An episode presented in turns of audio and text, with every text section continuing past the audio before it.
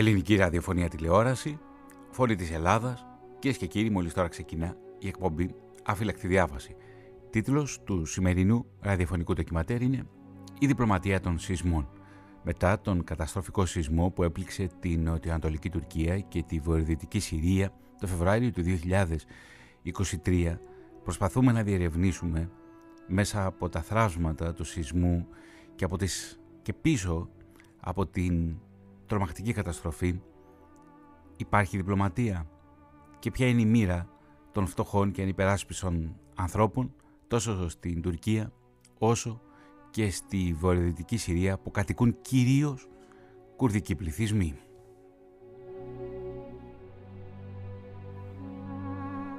Και στο σημερινό ραδιοφωνικό ντοκιματέρ έχω τη χαρά και την τιμή να φιλοξενούμε αφενός τον ε, καθηγητή στο Ιόνιο Πανεπιστήμιο, νομικό, τον κύριο Σωτήρη Λίβα και φετέρου έναν από τους σπουδαιότερους Κούρδους ποιητές, τον Μεργουάν Μπερεκάτ, ο οποίος καταρχάς μου παραχώρησε μια συνέντευξη όπου θα ακούσουμε αποσπάσματα από τη συνέντευξη αυτή αλλά και τον ίδιο να διαβάζει ένα ποίημά του στα κουρδικά.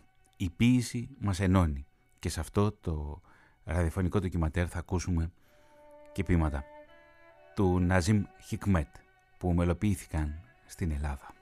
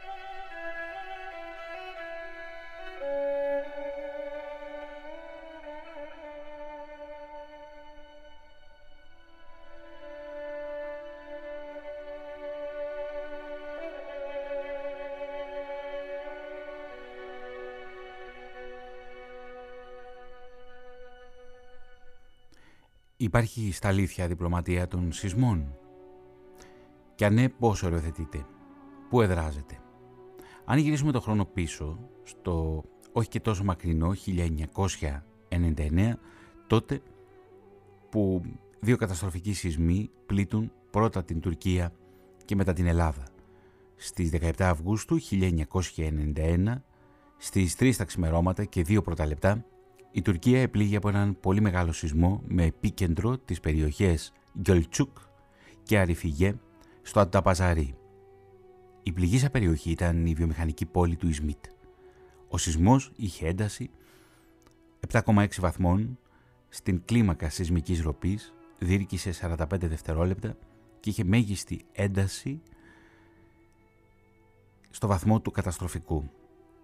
Ο επίσημος αριθμός των θυμάτων ήταν περίπου 17.000, αν και οι αριθμοί θα μπορούσε να είναι παραπάνω από 35.000. 300.000 άνθρωποι έμειναν άστεγοι και το οικονομικό κόστος εκτιμήθηκε σε περίπου 3 δισεκατομμύρια δολάρια. Αλλά πώς εκτιμάτε; Ποιο είναι το κόστος της ανθρώπινης ζωής; Η μεγαλύτερη πόλη της Τουρκίας, η Κωνσταντινούπολη, επλήγει επίσης καθώς πολλά κτίρια υπέστησαν ζημιές και οδήγησαν σε θάνατο δεκάδες ανθρώπους. Η διάρρηξη πέρασε από μεγάλες πόλεις που συγκαταλέγονται στις πιο βιομηχανικές και αστικές περιοχές της χώρας, συμπεριλαμβανομένων των δηληστηρίων πετρελαίου, αρκετών αυτοκινητοβιομηχανιών, καθώς και του αρχηγείου του ναυτικού στο Γκιολτσούκ, αυξάνοντας έτσι τη σοβαρότητα της απώλειας ζωής και περιουσίας. Τα τραύματα στην Κωνσταντινούπολη από αυτόν τον καταστροφικό σεισμό θα είναι ορατά και τις επόμενες δύο δεκαετίες.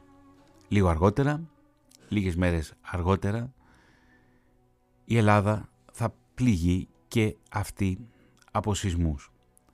Η Τουρκία θα ανταποδώσει την ε, βοήθεια εκείνο το Σεπτέμβρη του 1999. Το ημερολόγιο δείχνει 7 του μήνα και το ρολόι 2 και 56 πρώτα λεπτά. Ξημερώματα ξημέρωνε στο λεκανοπέδιο. Κυρίες και κύριοι, θα προσπαθήσουμε σήμερα να διερευνήσουμε μέσα από λόγια και μαρτυρίες αυτό που ορίσαμε εξ αρχής. Εάν υπάρχει και πώς η διπλωματία των σεισμών.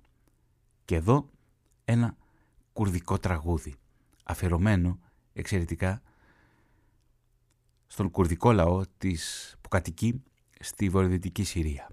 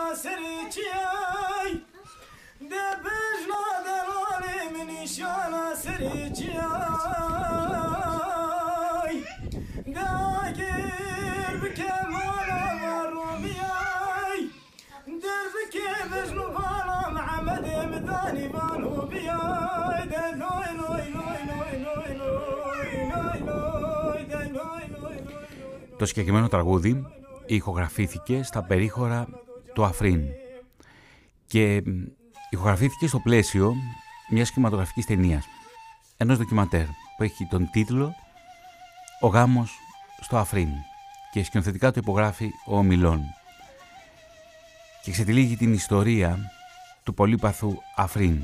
Γύρω από το Αφρίν υπάρχουν δεκάδες κουρδικά χωριά και κομοπόλεις. Μία από τις κομοπόλεις αυτές είναι και η πόλη Τζιντιρές.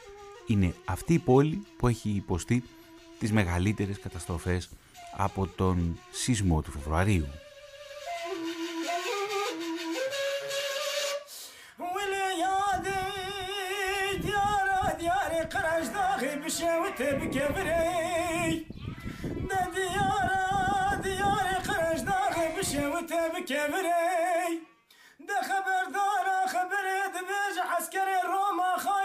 داره چودور با محمد مدگری داونه گازیم دیار بکرو سرکا خوب فاخر ابراحی فاتولا محمد مبگری دلوی لوی لوی لوی لوی لوی لوی لوی دلوي لوي لوي لوي لوي لوي لوي لوي دلوي لوي لوي محمد وهبالوي هاخ دلوي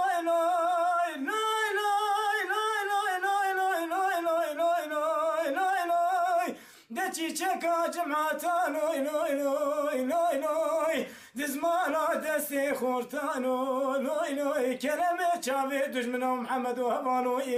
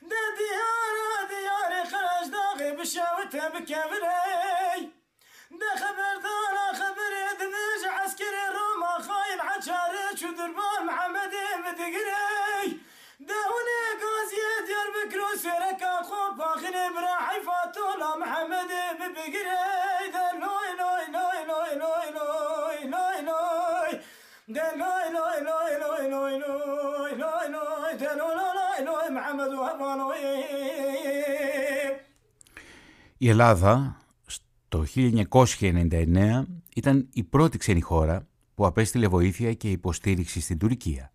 Μέσα σε λίγες ώρες από τον σεισμό, το Ελληνικό Υπουργείο Εξωτερικών είχε επικοινωνήσει με τους ομολόγους τους στην Τουρκία και ο τότε υπουργός έστειλε τους προσωπικούς του απεσταλμένους στην χώρα. Στις 17 Αυγούστου 1999 και στις 13 Νοεμβρίου του ίδιου χρόνου το Ελληνικό Υπουργείο Δημόσιας Τάξης θα στείλει μια ομάδα διάσωσης 24 ατόμων και δύο εκπαιδευομένων σκύλων, ειδικά μάλλον εκπαιδευμένων σκύλων διάσωσης. Το Υπουργείο θα στείλει επίσης πυροσβεστικά αεροπλάνα για να βοηθήσει στην κατάσβεση της πυρκαγιάς στο διηλιστήριο του ΠΡΑΣ. Η Γραμματεία Πολιτικής Προστασίας είχε προηγουμένως αποστείλει μια πλήρως εξοπλισμένη ιατρική ομάδα 11 ανθρώπων. Το Διεθνές Πρακτορείο Ειδήσεων Associated Press θα καταγράψει τις παράλληλες ιστορίες των σεισμών στην Τουρκία και στην Ελλάδα. Θα ακούσουμε τώρα το ηχητικό απόσπασμα από το Associated Press, το πώς δηλαδή καταγράφεται αφενός ο σεισμός του Αυγούστου στην Τουρκία και φετέρου λίγες μέρες αργότερα ο σεισμός στην Αθήνα. Associated Press.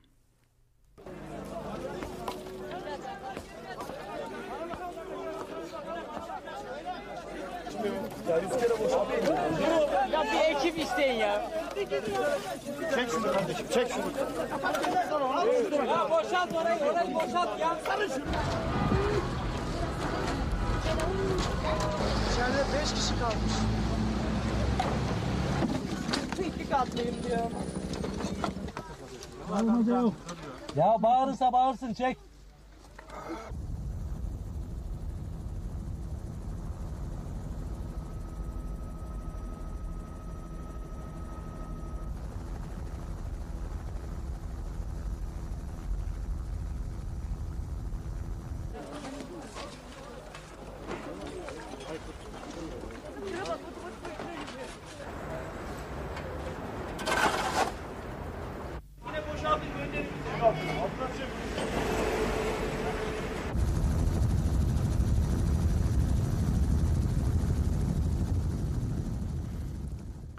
Πάμε τώρα στη βορειοδυτική Συρία. Εκεί όπου, όπως σας είπα, βρίσκονται δεκάδες, εκατοντάδες χωριά, πόλεις και κομοπόλεις που κατοικούνται κυρίως από τους Κούρδους. Επίκεντρο όλων είναι η πόλη Τζιντιρές. Είναι η πόλη που μετρά τα περισσότερα θύματα. Η μεγαλύτερη πόλη, η πόλη γύρω από την οποία απλώνεται η κουρδική περιοχή της βορειοδυτικής Συρίας ονομάζεται Αφρίν. Και το Αφρίν είναι μια πολύπαθη περιοχή και έχει ζήσει μέσα σε μια δεκαετία σχεδόν τα πάντα. Εμφύλιο πόλεμο, Ισλαμικό κράτος, με ό,τι σημαίνει αυτό, τα χρόνια του σκοταδισμού από τα μέσα της δεκαετίας του 2010, πολύ δύσκολα χρόνια για τους κατοίκους, θα έρθει μετά το 2018, όπου η Τουρκία θα πραγματοποιήσει εισβολή και στη συνέχεια κατοχή σε ένα μεγάλο κομμάτι της βορειοδυτικής Συρίας, μεταξύ των οποίων και ένα κομμάτι των περιχώρων του Αφρίν και θα έρθει τώρα και ο σεισμός. Δηλαδή μέσα σε 13 χρόνια οι Κούρδοι της βορειοδυτικής Συρίας έχουν ζήσει κυριολεκτικά έναν εφιάλτη. Βρίσκονται στη δίνη του εφιάλτη. Κυρίες και κύριοι, θα πάμε τώρα στην πόλη Τζιντιρές και θα συναντήσουμε καταρχάς δύο γυναίκες. Είναι η Φαχίμα και η Γιασμίν Αλ Νταρουίς, οι οποίες μας εξιστορούν το πώς βίωσαν το σεισμό.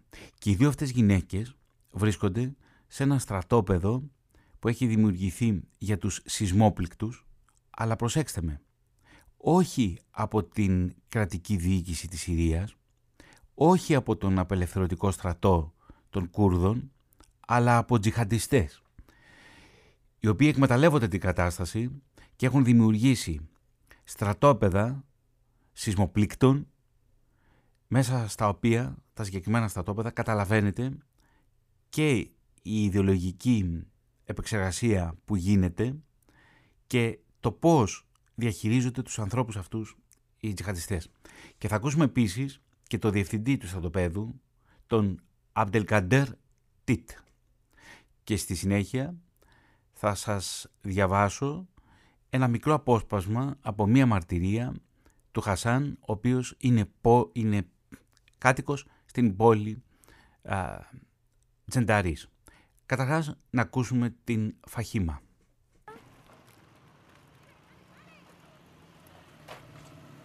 والله بعد اللي صار شوفت عينك يعني 80% من جنديرس تقريبا صارت على الارض وبنايه لمان هدت يعني ريحه تنزل Ακούμε τον Χασάν πρώτα, μετά από αυτό που συνέβη, το 80% της πόλης έχει μετατραπεί σε ερήπια. Ακόμη και τα κτίρια που δεν έχουν καταρρεύσει υπέστησαν σοβαρές ζημιές.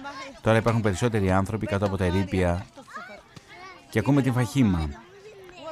Ήμασταν τρομοκρατημένοι και φύγαμε από τα σπίτια μας. Το σπίτι μας κατέρευσε. Οπότε ήρθαμε εδώ. Αλλά οι συνθήκες παραμένουν δύσκολες. Δεν έχουμε αρκετές κουβέρτες και υπάρχουν 20 παιδιά εδώ. Και αυτή είναι η Γιασμίν Αλντάρουι. Ήμουν ξύπνη όταν έγινε ο σεισμός. Ένιωσα ένα τρέμουλο, αλλά στην αρχή νόμιζα ότι ήταν βροντί, καθώς έβρεχε τότε. Αλλά αργότερα τα πράγματα άρχισαν να πέφτουν από τις ντουλάπες.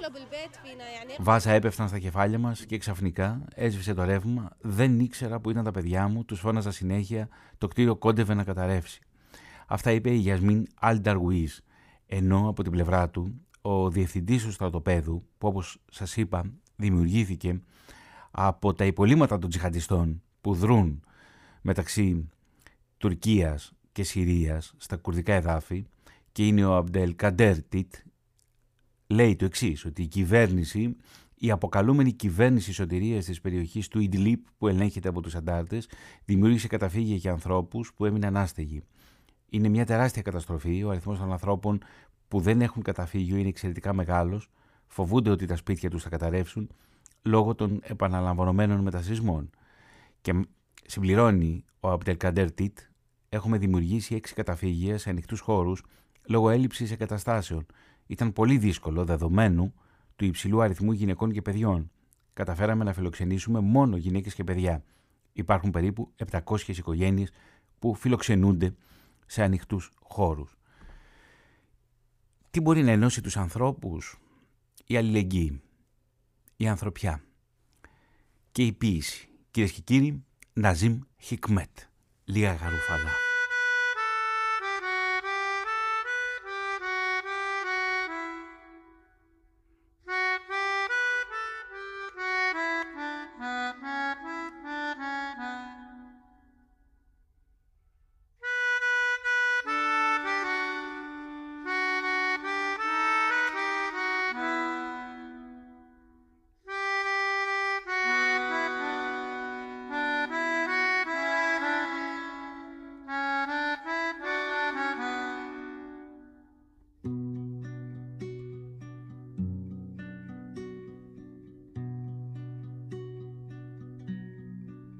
Λίγα γαρούφαλα απομένουνε στις λάστρες. Στον κάμπο θα έχουν κιόλα σοργώσει τη γη. Ρίχνουν το σπόρο, έχουν μαζέψει τις ελιές. Όλα ετοιμάζονται για το χειμώνα, για το χειμώνα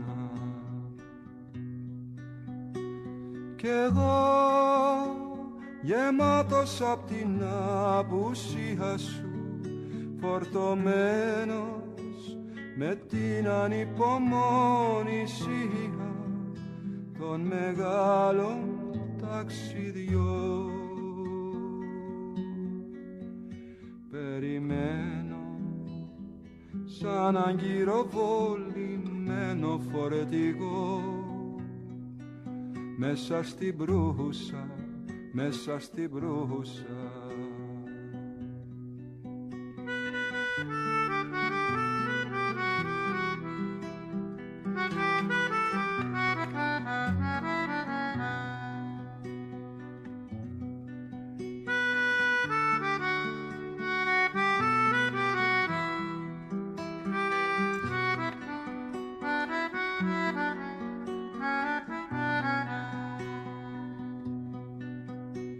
Κι εγώ γεμάτος απ' την απουσία σου φορτωμένος με την ανυπομονησία των μεγάλων ταξιδιών. Περιμένω σαν αγκυροβολημένο φορτηγό μέσα στην προύσα μέσα στην προύσα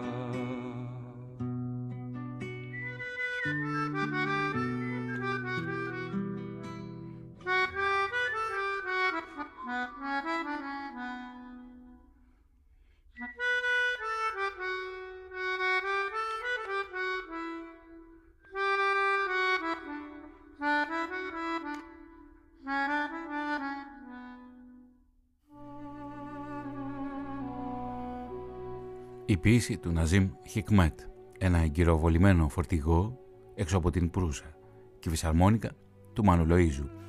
Κυρίες και κύριοι, εδώ στον κεντρικό ραδιοθάλαμο της Φωνής της Ελλάδας βρισκόμαστε ο Παναγιώτης Ιατρίδης που φροντίζει τον ήχο και ο Θωμάς Σίδερης στην έρευνα, τεκμηρίωση και παρουσίαση.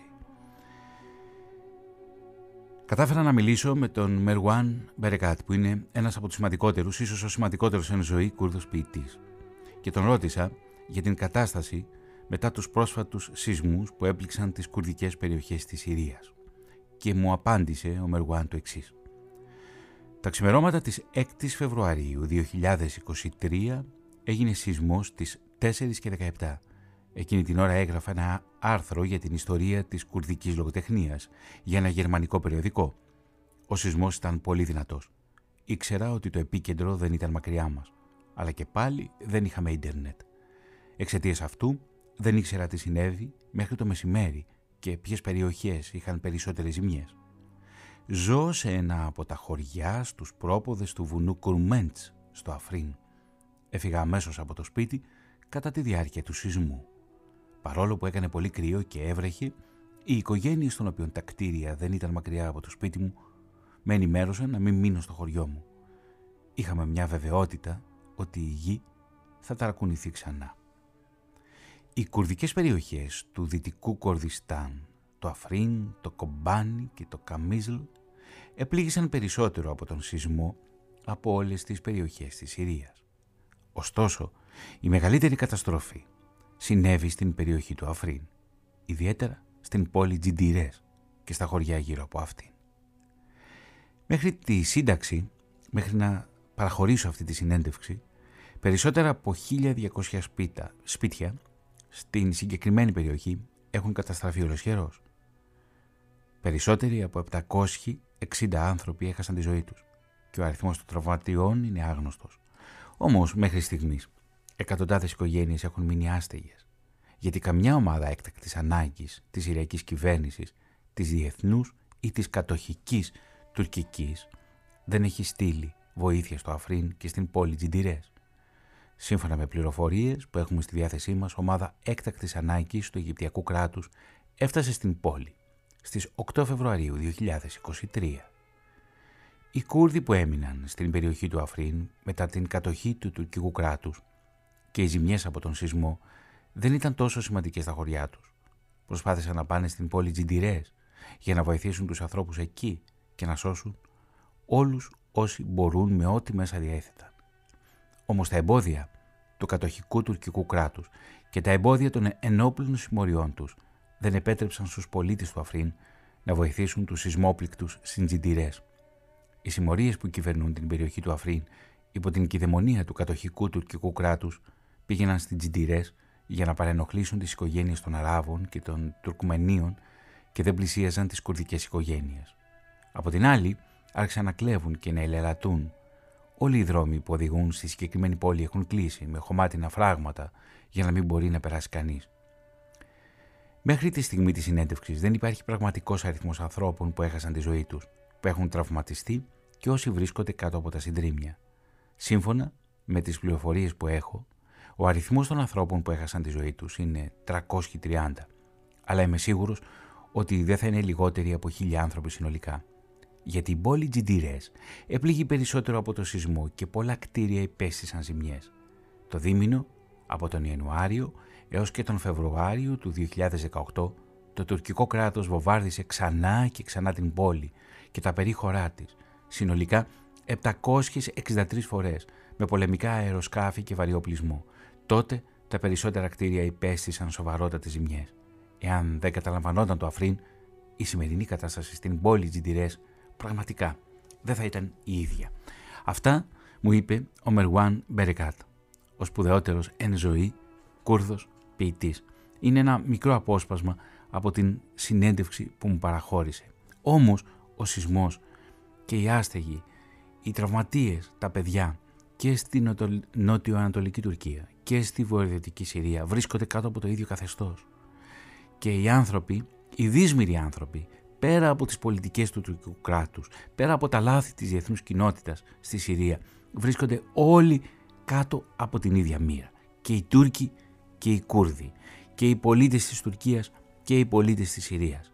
Απελπισμένοι άνθρωποι οι οποίοι έχασαν τους δικούς τους ανθρώπους και μια ασύλληπτη, ασύλληπτη κυριολεκτικά τραγωδία όσον αφορά στους ανθρώπους που έχασαν τη ζωή τους. Και σε εκείνη στο σημείο αυτό και σε πρώτη ραδιοφωνική μετάδοση ένα πείμα από τον Μερουάν Μπαρεκάτ που μιλά ακριβώς για τα πάθη του λαού του Αφρίν. Τα πάθη των Κούρδων. Ρόζου Σεβακ لداني سبهي من خواست جارك بکنم گریه زاروک که برچی مراقا من کره خمگینی لداني نیورو من خواست li straneke evînî guhdar bikim.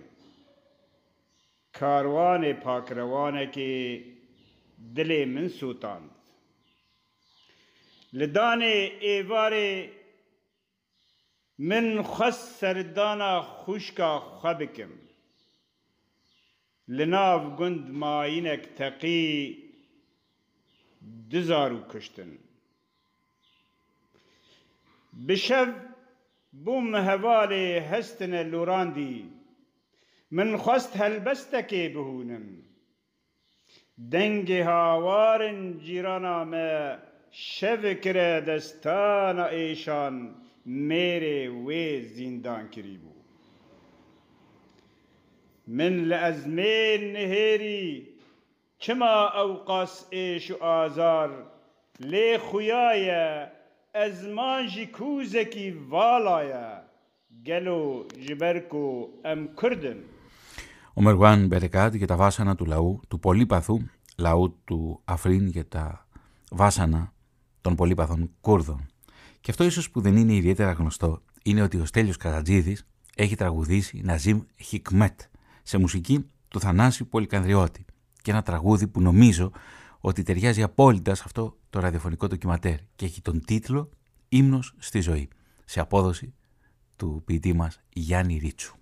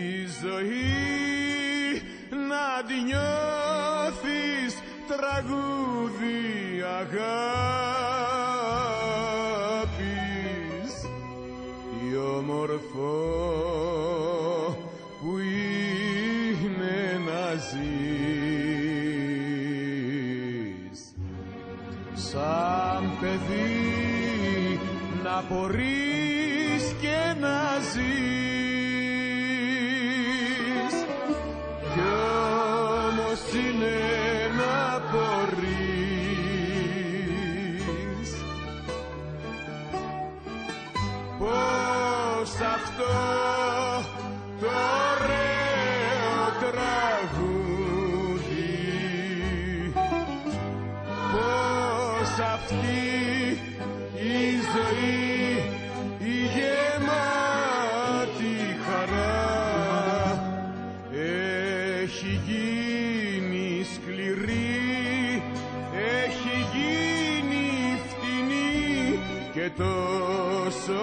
πικραμένη που να είναι χαμένη.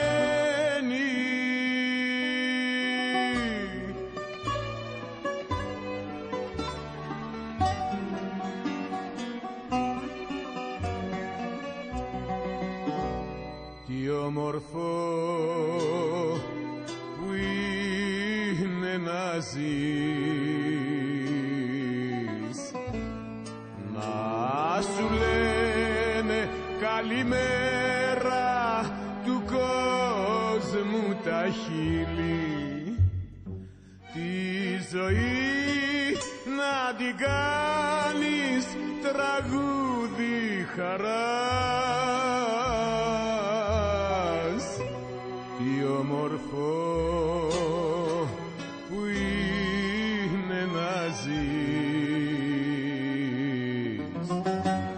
σαν παιδί να μπορείς και να ζεις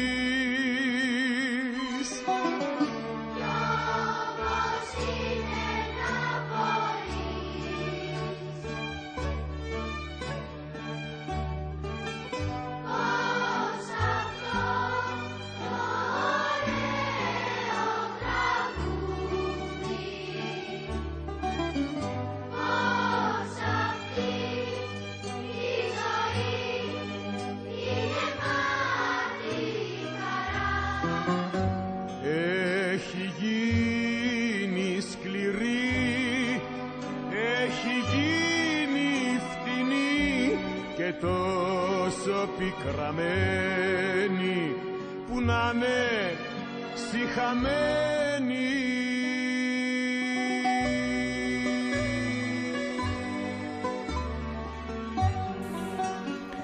Ύμνος στη ζωή, Ναζίμ Χικμέτ, μουσική Θανάσης Πολυκαδριώτης, απόδοση των στίχων του Χικμέτ από τον ποιητή μας Γιάννη Ρίτσο και μαζί με τον Στέλιο Κασατζίδη τραγούδισε και η παιδική χοροδία Τυπάλδου.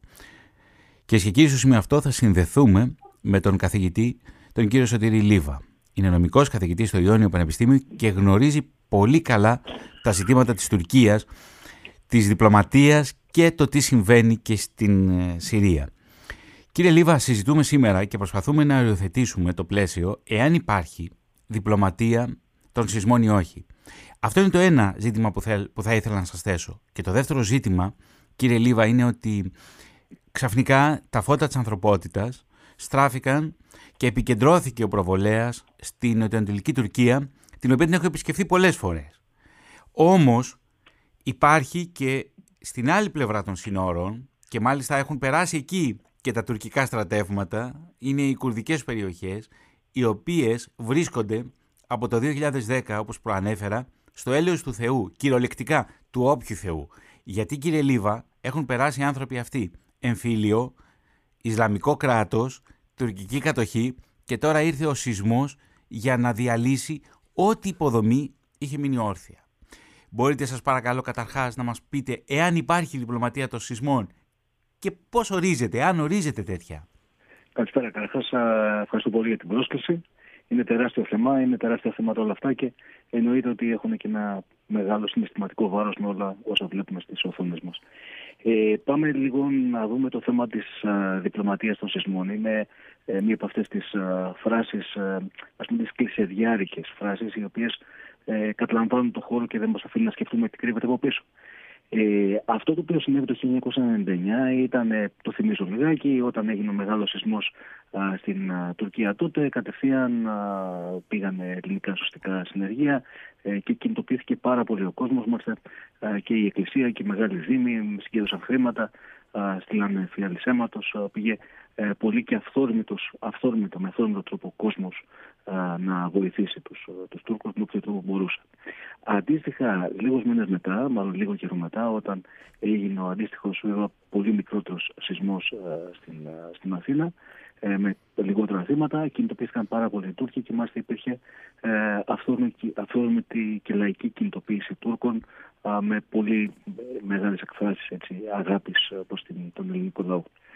Αυτό, αυτό ήταν το πρώτο βήμα. Το δεύτερο ήταν ότι κατά κάποιο τρόπο ε, τα, τα κράτη, οι επίσημες κυβερνήσεις ακολούθησαν αυτή την ε, κινητοποίηση ε, και την έδειξη αγάπης μεταξύ των δύο λαών εξαιτίας ακριβώς συμπαράσταση που έδειξαν στους σεισμούς και αντίστοιχες κινήσεις υπήρξαν και σε διπλωματικό επίπεδο.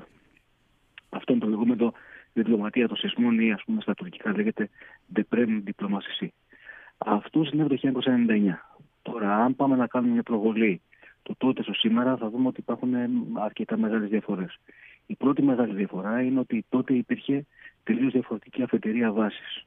Δηλαδή, τι θέλω να πω. Θέλω να πω ότι βεβαίως υπάρχει κινητοποίηση από τη μεριά την ελληνική.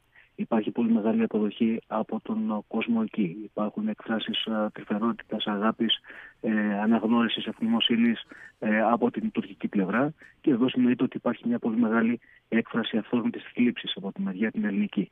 Αυτό όμως είναι σε επίπεδο λαού, σε επίπεδο δηλαδή απλών ανθρώπων, σε επίπεδο. Εντάξει, καταλαβαίνετε. Κύριε Λίβα, όμως οι άνθρωποι, αν μου επιτρέπετε, οι άνθρωποι δεν έχουν να χωρίσουν τίποτα. Οι άνθρωποι έχουν επαφές και στις δύο πλευρές του Αιγαίου. Ανέκαθεν είχαν επαφές δεν ήταν οι σεισμοί που ήρθαν να τους ενώσουν. Υπάρχουν άνθρωποι που ταξιδεύουν πολύ συχνά στην Τουρκία, ναι, ναι, ναι. Τούρκοι που έρχονται εδώ, με, με δυσκολίες βέβαια μετά το πραξικόπημα. Και επίσης θα ήθελα να, να βάλω και μια δική μου υποσημείωση. Το 1999 ανατέλει μέσα από τις τάχτες των κομμάτων του Ερμπακάν και των υπολοιμάτων ο Ρετζέπ Ταγί Περντογάν που τα επόμενα χρόνια, τα επόμενα 20 χρόνια θα παίξει ένα κεντρικό ρόλο στην πολιτική σκηνή της mm. Τουρκίας και γενικότερα θα προσπαθήσει να αναδείξει την Τουρκία ως περιφερειακή δύναμη. Το 1999 λοιπόν δεν υπήρχε ο Ερντογάν. Έβγαινε τότε μέσα από τις τάχτες των κομμάτων του ναι. Ερμπακάν και λοιπά και αναδυόνταν αυτός ο ναι. νέος πολιτικός. Ναι. Ε, και ο κόσμος ήταν διαφορετικός τότε. Και ο κόσμος. Ήταν, ήταν, ήταν, υπήρχαν πολύ μεγάλες διαφορές. Η μεγαλύτερη διαφορά όμως δεν είναι σε επίπεδο ε, λαϊκό ή σε επίπεδο αντιδράσεως κόσμου. Αυτή πάντοτε θα υπάρχει και πάντοτε θα είναι ίδια. Και άμα το σκεφτούμε στην πραγματικότητα αυτό που λέτε δεν μας χωρίζει τίποτα σε ένα επίπεδο ε, καθημερινότητας, σε ένα επίπεδο αντιδράσεων στο τι συμβαίνει, ένα επίπεδο ε, στο οτιδήποτε, σε σχέση με τα φαγητά, σε σχέση με τη μουσική, σε σχέση με το πώς αντιδρούμε ε, έχουμε πάρα πολύ μεγάλες ομοιότητες. Έχουμε πολύ μεγαλύτερε ομοιότητες σχεδόν από οποιονδήποτε άλλο λαό, αυτό είναι δεδομένο. Όμως, όμως, αν φύγουμε από αυτό το επίπεδο, για να πάμε σε επόμενο επίπεδο, το οποίο ακριβώς περιέχεται, περιέχεται στην λέξη διπλωματία, εκεί τα πράγματα αλλάζουν. Γιατί η λέξη διπλωματία σημαίνει, δεν σημαίνει μια ε, προσέγγιση μεταξύ δύο ανθρώπων ή μεταξύ ε, των κατοίκων δύο πόλεων διαφορετικών ή πολλών ανθρώπων της μιας και της άλλης χώρας. Σημαίνει επίπεδο κυβερνητικό, σημαίνει επίπεδο ε, κρατικό, σημαίνει για παράδειγμα που συνέβη το 1999 να παρίσταται ο αρχηγός του ελληνικού ε, Γενικού Επιτελείου Ναυτικού ε, στην ορκομοσία του αντίστοιχου αρχηγού του Γενικού Επιτελείου Ναυτικού της Τουρκίας και να σηκώνται όλοι οι ναύαρχοι Τούρκοι να χειροκροτούν τον Έλληνα αρχηγό Γεν, πράγμα το οποίο σήμερα είναι σενάριο επιστημονικής φαντασίας. Τώρα γιατί, γιατί το ένα είναι αυτό που σας είπα προηγουμένως, ότι ε, ξεκινήσαμε, ξεκινούμε από τελείως διαφορετικές αφετηρίες βάσεις. Δηλαδή το 1999 τα πράγματα δεν ήταν τόσο άσχημα πριν τους σεισμούς μεταξύ Ελλάδας και Τουρκίας. Υπήρχε μια καχυποψία, υπήρχε μια δυσπιστία, υπήρχαν κάποιοι ας πούμε λεονταρισμοί, OK, okay, ναι, αλλά δεν υπήρχε αυτή η τόσο α, τοξική, το, τόσο τοξικό κλίμα μεταξύ Ελλάδας και Τουρκίας. Δηλαδή δεν είχε ειπωθεί θα έρθουμε ένα βράδυ. Θα κάνουμε εισβολή ε, στην ουσία. Δεν είχε ειπωθεί κάτι τέτοιο και εδώ δεν υπήρχαν όλες αυτές οι εκφράσεις ε, περιφρόνησης, ε, μίσους ε, από την μεριά την τουρκική προς την, προς την ελληνική ε, δεν υπήρχε. Άρα η αφετηρία βάσης είναι πολύ διαφορετική. Και το δεύτερο είναι ότι τότε μιλούσαμε για μια πάρα πολύ διαφορετική Τουρκία. Το το 1999. Ακριβώς όπως είπατε κι εσείς, από τις στάχτες μιας διαλυμένης Τουρκίας, γιατί δεν ήταν μόνο οι σεισμοί, ήταν και η τεράστια οικονομική κρίση, ήταν και η διαφθορά, η διαφθορά κύριε Λίβα.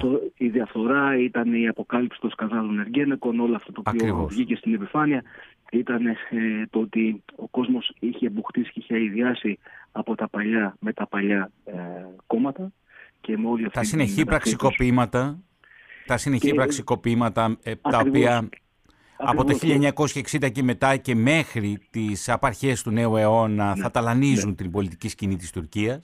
Και ε, περίμενε μια ευκαιρία, περίμενε κάτι καινούριο. Αυτό το καινούριο το ε, ευαγγελιζόταν εκείνη την εποχή ο Ερντογάν, ο οποίος έδειχνε ένα τελείως διαφορετικό πρόσωπο. Δηλαδή, οι υποσχέσεις του ήταν, ε, δεν ήταν μια αυτοκρατορική Τουρκία η οποία να κάνει bullying ε, στους πάντες και ουσιαστικά να έχει βάλει πάρα πολλούς κατοίκους της χώρας αυτής ε, στη φυλακή, να καταδιώκει άλλους, να έχει τους Κούρδους σε μια συνεχή ομοιρία. Να έχει μετατραπεί, κύριε Λίβα, στη μεγαλύτερη φυλακή για δημοσιογράφους στον ναι, ναι, ναι. κόσμο. Ναι, ναι, ναι, ναι, Και όχι μόνο για δημοσιογράφους, για, για, για, για ανθρώπους που έχουν απλώς την αντίθετη άποψη. Ακριβώς, ακριβώς. Τότε λοιπόν οι υποσχέσεις του Ερντογάν ήταν πολύ διαφορετικές. Και ο Ερντογάν, όπως είπατε, βγήκε μέσα από τις τάχτες αυτού του διαλυμένου προηγούμενου ε, πολιτικού συστήματος, πολιτικού συστήματος, ε, με μια υπόσχεση να φερθεί διαφορετικά. Να πάει την Τουρκία προς προς τη Δύση, να σεβαστεί το κράτος δικαίου, να φτιάξει, να σεβαστεί την κοινωνία των πολιτών, να βάλει του πραξικοπηματίες στη φυλακή, να φτιάξει θεσμούς δίκαιους και ισοδομίας για όλους. Ε, Όπως καταλαβαίνετε, τα πρώτα χρόνια πορεύτηκε ε, με αυτό ακριβώς. Και η Τουρκία τότε είχε σταθερό το βλέμμα προς την Ευρώπη. Θα, θα ακολουθήσουν δεκαετίες αμφιταλάντευσης. Η Ευρώπη, η Ευρώπη θα γίνει άλλοτε το μαύρο πρόβατο και άλλοτε το, το σημείο του πόθου. Αλλά, αλλά θα είναι μια, μια εντελώς παράδοξη πολιτική της Τουρκίας. Ναι, ναι.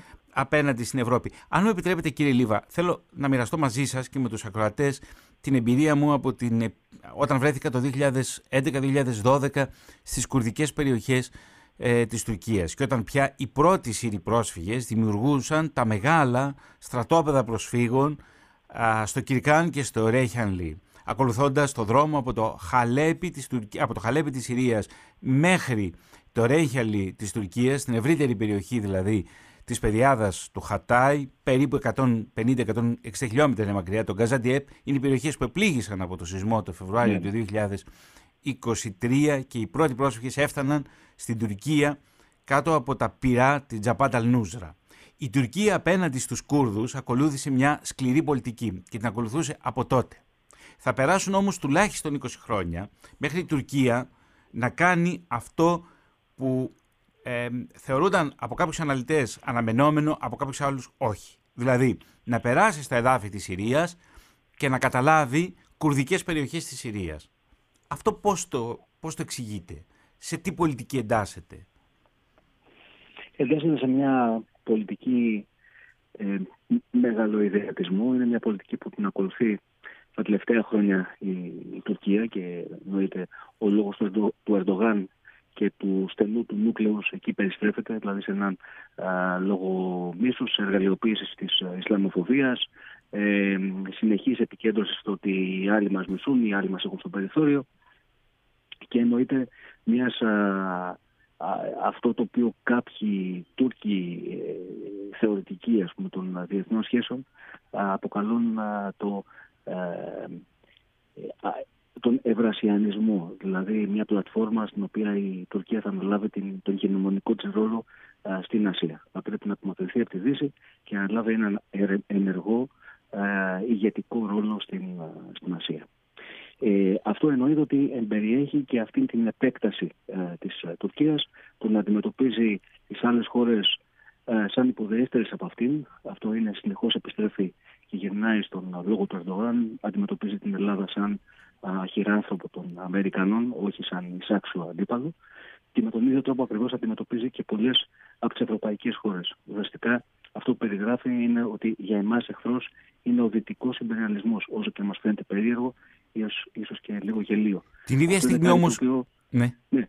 Την ίδια στιγμή, κύριε Λίβα, ε, και μιλώ για τα μέσα της δεκαετίας του 2010, ο βραβευμένος από την Ευρώπη με το ευρωπαϊκό ε, βραβείο Pre Europa, Τζαν Ντουντάρ, και μέσω της εφημερίδας Τζουμχοριέτ, που σημαίνει δημοκρατία, η εφημερίδα αυτή, μια, ένα εμβληματικό φύλλο του λεγόμενου κεντρό χώρου του Ρεπουμπλικανικού κόμματος, του Τζεχεπέ, αποκάλυψε ότι η Τουρκία ε, έδινε όπλα στους τζιχαντιστές και ότι τα τουρκικά σύνορα στην νοτιοανατολική Τουρκία αποτελούσαν δίωδο ή διάβλο για να περνούν τα όπλα, τα πολεμοφόδια στο Ισλαμικό κράτος, ενώ εκπαιδεύονταν και στα, ε, στο, στο μαλακό υπογάστριο εκεί της, ε, της τουρκικής δημοκρατίας ναι. οι τζιχαντιστές.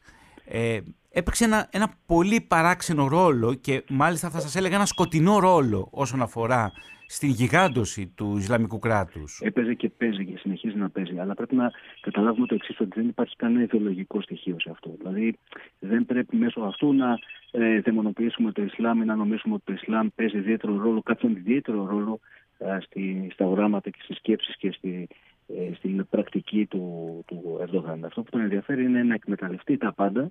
Αυτό που τον ενδιαφέρει είναι ε, να χρησιμοποιήσει ακόμα και τους αντιχαντιστές, ακόμα και την, ε, τον ISIS ε, για να επεκτείνει με στο μυαλό του τουλάχιστον και για το εσωτερικό, για το δικό του το εκλογικό πελατολόγιο τα σύνορα μιας Τουρκίας η οποία πρέπει οπωσδήποτε να φτάσει στα σύνορα της Οθωμανικής Αυτοκρατορίας. Αυτό πια α, μέσα στο μυαλό αυτών των ανθρώπων ε, είναι σχεδόν σαν να είναι πραγματικότητα. Κύριε Λίβα, σας ευχαριστώ θερμά για την ανάλυση σας. Είστε καλά. Καλό μεσημέρι. Κυρίες και κύριοι, ήταν ο καθηγητής ε, στο Ιόνιο Πανεπιστήμιο, Σωτήρης Λίβας, ο οποίος μας έθεσε ένα αρχικό πλαίσιο, ένα πλαίσιο σε αδρές γραμμές, το τι σημαίνει διπλωματία των σεισμών και το τι συνέβη τα προηγούμενα χρόνια, από το 1999 μέχρι δηλαδή και το 2023. Ένα χρονικό διάστημα που τη συνδέουν ε, δύο ισχυρότατοι σεισμοί με μεγάλες όμως, με ανυπολόγιστες ανθρώπινες απώλειες, ακόμα και μία ζωή, η ανθρώπινη ζωή να χαθεί, δεν, δεν αποτιμάται. Και και κύριοι, στο σημείο αυτό θα ακούσουμε ένα ποίημα του Ναζίμ Χικμέτ, μελοποιημένο από τον Μάνο Λοΐζο, όπως ο Κερέμ.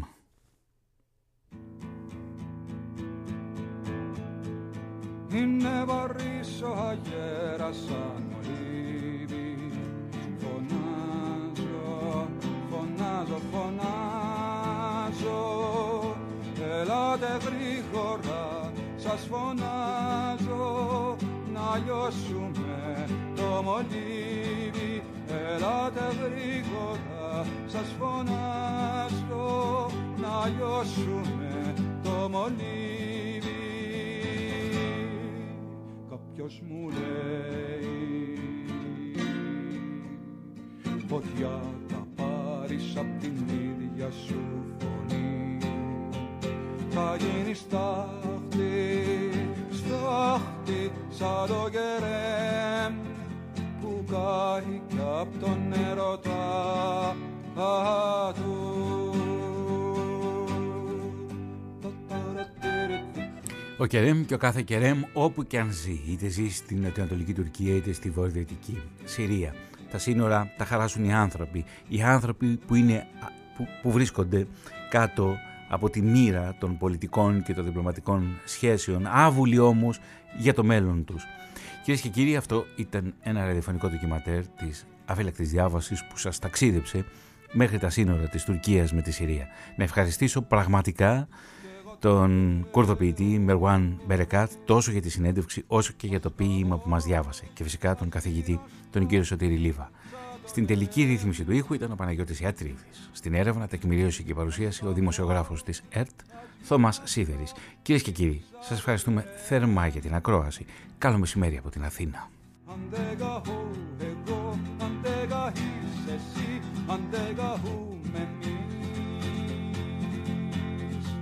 Πώς θα γεννούνε τα σκοτάδια λάμψη Πώς θα γεννούνε τα σκοτάδια λάμψη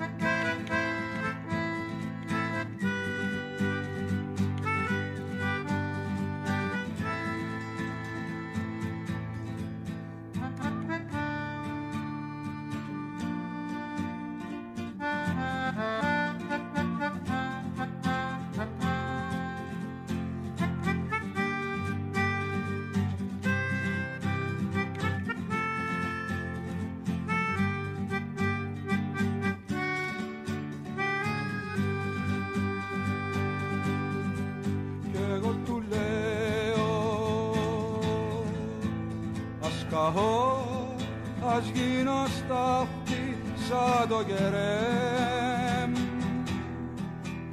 ας καώ ας γίνω στάχτη σαν το κερέμ αν δεν καώ εγώ αν δεν καείς εσύ αν δεν καούμενεις πως θα γεννούνε τα σκοτάδια λάμψη πως θα γεννούνε τα σκοτάδια λάμψη